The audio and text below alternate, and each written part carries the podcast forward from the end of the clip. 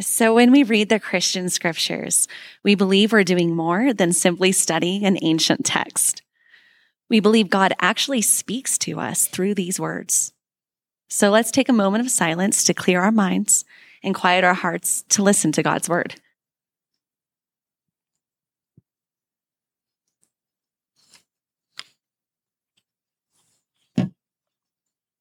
Follow along with me. Jesus was in one of the towns where there was also a man covered with a skin disease. When he saw Jesus, he fell on his face and begged, Lord, if you want, you can make me clean. Jesus reached out his hand, touched him, and said, I do want to. Be clean. Instantly, the skin disease left him. Jesus ordered him not to tell anyone. Instead, Jesus said, Go and show yourself to the priest and make an offering for your cleansing as Moses instructed. This will be a testimony to them. News of him spread even more, and huge crowds gathered to listen and to be healed from their illnesses. But Jesus would withdraw to deserted places for prayer.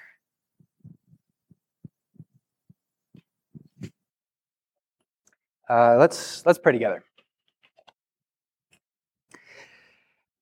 Uh, God, when we gather, um, we don't have to like summon you into our midst. God, we don't have to uh, beg you to be here. You're already here. What we do need, God, are our ears to be unstopped, our eyes to be opened, and our hearts to be receptive so that we can live life with you. And so, God, we pray that as we receive your word, that all of those things would happen. We pray that we would position ourselves in such a way to listen, to lean in, and see you wherever it is you're working. It's in your name that we pray. Amen. Uh, so, my 10th birthday was the most disappointing birthday that I have ever had in my entire life it uh, was awful. So back in Indiana, where I like kind of grew up, I kind of grew up in southern Indiana, but then I moved to Kansas City, right? Go Chiefs, when I was in fifth grade. Uh, but before I moved, I really, really wanted to go to Holiday World, which is a theme park in southern Indiana uh, for the Halloween haunt, right? I was turning 10 years old, and since my birthday is on the 27th of October, I thought that it would be a really, really good idea to get all of my friends together and go to the Halloween haunt for my birthday, right? It was, it was fantastic. Everything was perfect. And I begged my parents for weeks to let me go. But I wasn't allowed to go because it was too scary and because it was too far away and because my parents didn't want me and my friends to be scarred for life, right? and, you know, honestly, like when I think back on it, I don't really know what I was thinking. Uh, because around that same age, uh, I watched Ghost Hunters on Discovery Channel after my parents had gone to bed and had to shower with the door open for weeks. So I have no idea what I was thinking, like why going to the Halloween haunt would have been a good idea for me. Um, but that, that's besides the point, right? I, I didn't get to go. My parents wouldn't let me. Uh, and instead, I had to go to Skateland. I had to go to Skateland. Right? Nothing could have been worse than Skateland. I mean, I actually ended up having a really, really good time. And I'm actually really thankful that my parents spared me another week without having to shower with the door open. But I had to go to Skateland. And my 10th birthday was ruined. Uh, and just like any disappointment that we face, no matter what it is, whether it's significant or something as trivial as having to go to Skateland for your 10th birthday, disappointments always involve some kind of expectation that we have that is ultimately not met. Right? Every disappointment that we experience involves having some kind of expectation that in some way is not met. And right, we are no stranger to disappointments. And neither were the Jews of Jesus' day. Neither were the Jews of Jesus' day. Because you see, 2,000 years ago, right, when Jesus came onto the scene, the people of Israel had all of these insane expectations about who Jesus was going to be. But the thing is, Jesus failed almost all of those expectations. So, in other words, Jesus was a huge disappointment for a lot of the Jewish people of his day, though for a lot of other people, he exceeded expectations. So, Jesus was about 30 ish years old when he started his ministry. And for its entire three year duration, he preached one main idea over and over and over again. And if you read the gospel accounts, particularly Matthew, Mark, and Luke, you'll see this everywhere. Right? Jesus says over and over again, repent, for the kingdom of God is at hand. Right? He wouldn't shut up about it. The entire time he was preaching, he preached, repent, for the kingdom of God is at hand. Now, upon hearing Jesus' message, right, the Jews of Jesus' day would have been stoked out of their minds. I mean, here was this man, right, doing incredible, miraculous things and preaching about the kingdom of God, right, the long expected kingdom of God, right, the kingdom that the prophet Isaiah hundreds of years before had anticipated, right, the kingdom that was going to come in and make it so that everyone could live with God, right? It's as if the Jews of Jesus' day were headed straight to Holiday World for the Halloween haunt, and they were stoked about it.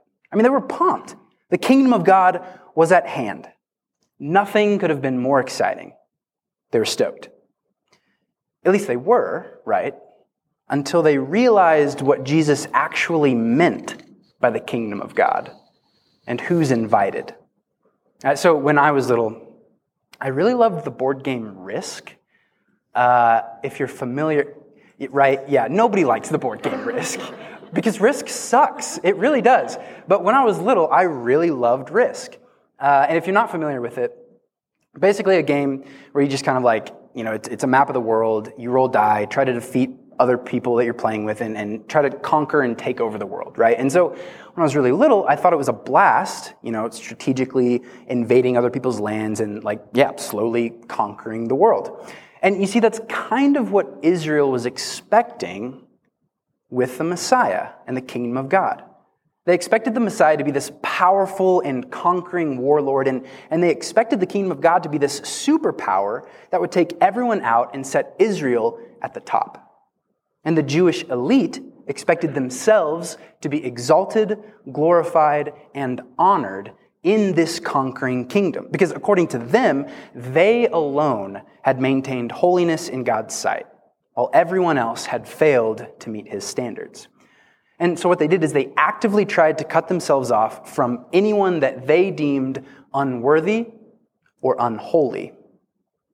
And in anticipation of this conquering king tried to set themselves above everyone else. But when Jesus, right, the true Messiah, the, the true king, actually came, when he started his ministry, he, he didn't launch a war campaign. And neither did he exalt the elite at the exclusion of those the elite considered unworthy.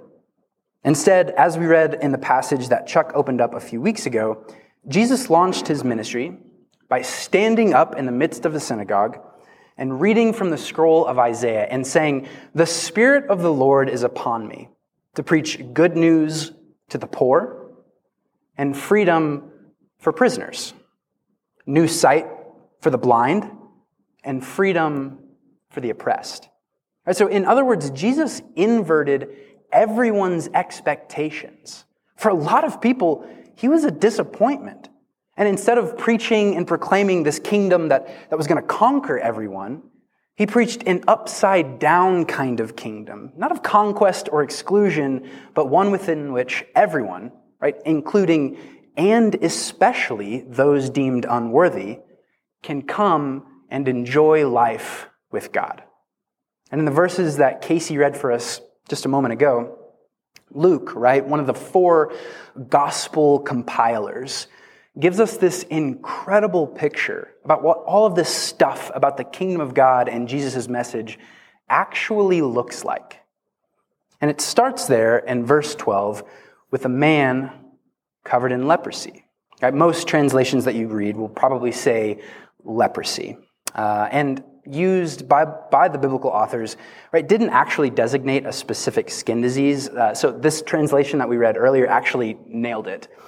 Um, so we don't actually know exactly what kind of stuff this guy was going through physically. Uh, we don't know what kind of skin disease he actually had.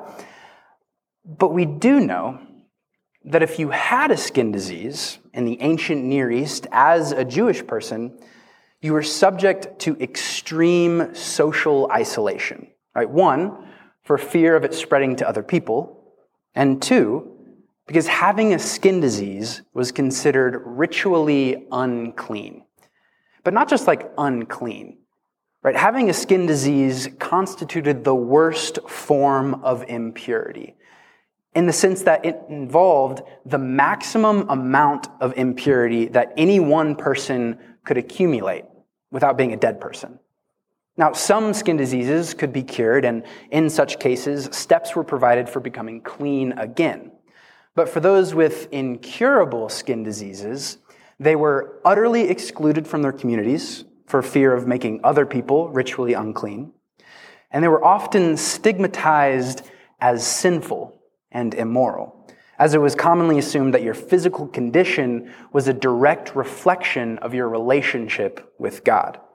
And so, unfortunately, it seems like this person in Luke 5 had one of those incurable skin diseases, which means that you would have been completely cut off from any and all community, shamefully condemned as a sinner, and stripped of all human dignity with no hope of restoration or healing.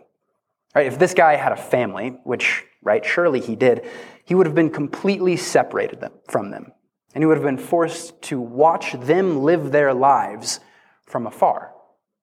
And if he had friends, which again, surely he had friends, he would have been completely separated from them. And he would have had to watch their relationships flourish and developed again from afar. And not only that, but he wouldn't have been able to worship in the temple, and he wouldn't have been able to participate in any religious events. So not only was his social life stripped from him, but so too was this man's spiritual life stripped from him. And whenever I think about this guy, I mean, I just can't imagine the extreme sense of guilt and shame and embarrassment that he must have felt wherever he went. This was a man completely cut off from any and all community. And I wonder, how have you, like this man with this skin disease, been cut off from community? How have you been excluded, isolated, and shut out? Uh, this might be uncomfortable or hard to do, but I just want you to take a few moments and actually think about this. How, how have you been cut off from community? Take a few moments to think about the ways that you have experienced social isolation and removal.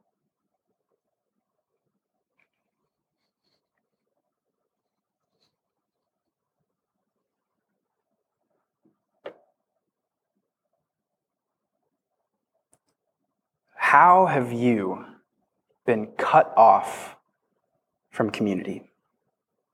Uh, maybe, like the leper, you've been estranged from your family. Right, something happened, something went down, things were said, and now tensions are high, feelings are hurt, and you don't really talk to your family as much as maybe you wish you did. Or maybe you're not estranged from your family per se. You know, nothing, nothing big happened, but maybe now you live in a new city, far away from anyone you've ever loved, and making new friends has proved to be way more difficult than you thought it was going to be. How have you been cut off from community? And maybe your friends proved false and they left you and now you're all alone. Or maybe it wasn't anything that drastic or, or that crazy. You know, nothing happened, nothing went down. And actually, maybe your friends are really wonderful, incredible people. But their relationships with each other are just a little bit more developed than your relationship with them. And so maybe you kind of find yourself on the outside a little bit. And you wonder if they love and care for you just as much as you love and care for them. How have you been cut off from community? And maybe a better way to frame this actually isn't to ask, How have you been cut off from community? but How have you been marginalized or abused by community? How have you been marginalized or abused by community? We all know what it feels like to be cut off, to be isolated, to be removed, to be shut out, to be unwanted. No matter what form it has taken or how it has happened, I just want you to know that I'm sorry. I'm sorry for the ways that you've been ignored, isolated, and removed. And for those to whom this applies, I am so sorry that you have had to deal with things like racism and sexism and spiritual abuse. But I want you to know that, what, that what's beautiful about this passage is that despite the ways that we have been ignored, isolated, and removed, Jesus nevertheless invites us and ushers us into a life with God and the people of God. He invites us into true community, into the kingdom of God where each and every one of us can rest and belong.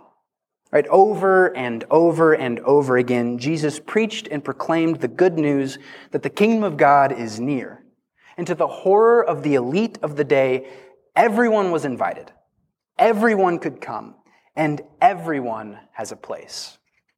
I really, really love the way that Paul says it in the book of Colossians. Maybe you saw it on the uh, church's Instagram story this week. Paul says it this way He says, All the broken and dislocated pieces of the universe, people and things, animals and atoms, get properly fixed and fit together in vibrant harmony because of his death, because of Jesus' death and his blood that poured down from the cross. Right? Jesus, he's the one. He's the one that invites us and ushers us into a life with God and the people of God. Now, many of us have probably heard that before. We've heard that Jesus is the one that invites us and ushers us into a life with God and the people of God. But maybe because of what you've experienced with regard to community, you've found yourself unable or hesitant to accept that invitation, to embrace Jesus' calling. So I just want to ask another question, and I want to encourage you to reflect and think, though again, it might be a little bit uncomfortable. What is it that is keeping you from embracing Jesus' invitation? What is it that is keeping you from embracing a life with God and the people of God? Just think about it for a moment. Maybe you were once told that you're a problem. Maybe you were told that you were a, a stumbling block for other people, or maybe, maybe you were told that, that you are unworthy of love. Whether you were told that explicitly or implicitly. And because of that, you now have this deep seated shame and guilt. Not because you deserve that, but because others made it their goal to reduce you and demean you. Or maybe instead of guilt and shame, you understandably carry bitterness and contempt because of the ways that you were cut off from community. Or you were mistreated. And now you are upset and angry, and you have a hard time embracing anything that even closely resembles that which hurt you. Maybe you're dealing with something like embarrassment. Right? Maybe because of your past, you feel uneasy or uncomfortable approaching Jesus, sharply aware of how hurt and how vulnerable you feel.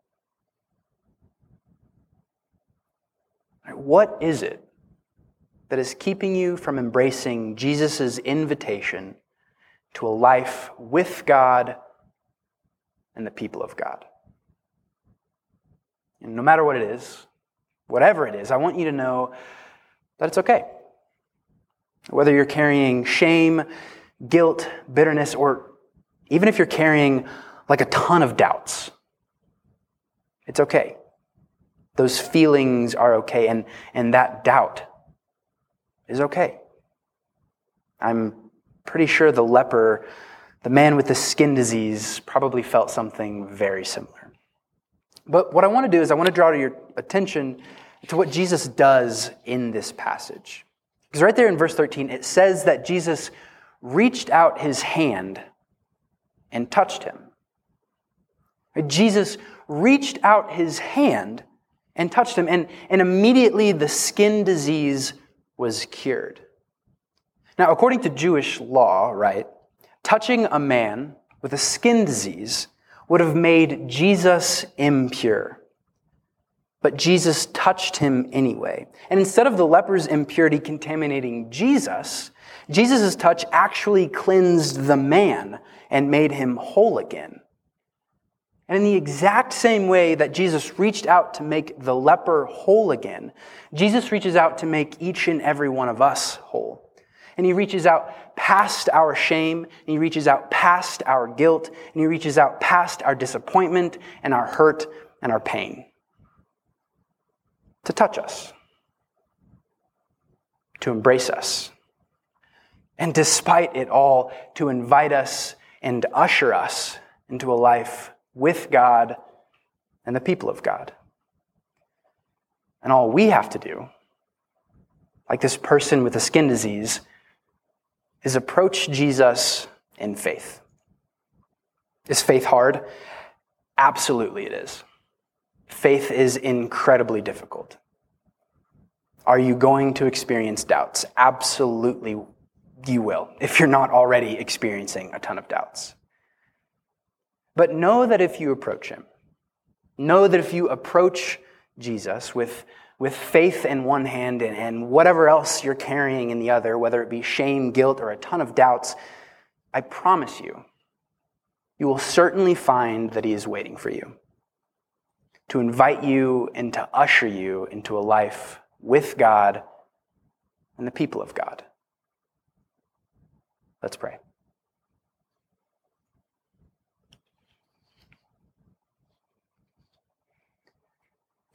God, community is often promised and rarely delivered.